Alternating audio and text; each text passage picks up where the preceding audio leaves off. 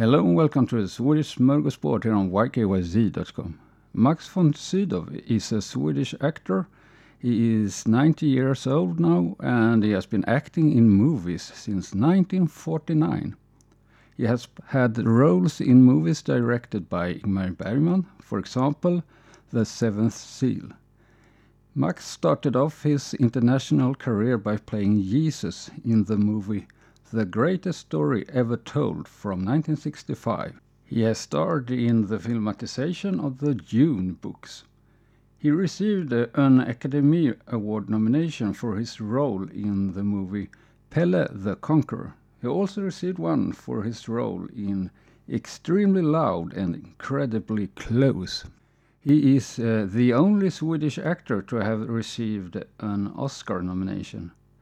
I remember him best uh, for his role Father Lankester in the movie The Exorcist. Max von Sydow is still active. In 2016, he received a Primetime Emmy Award for his portrait of the three eyed raven in Game of Thrones.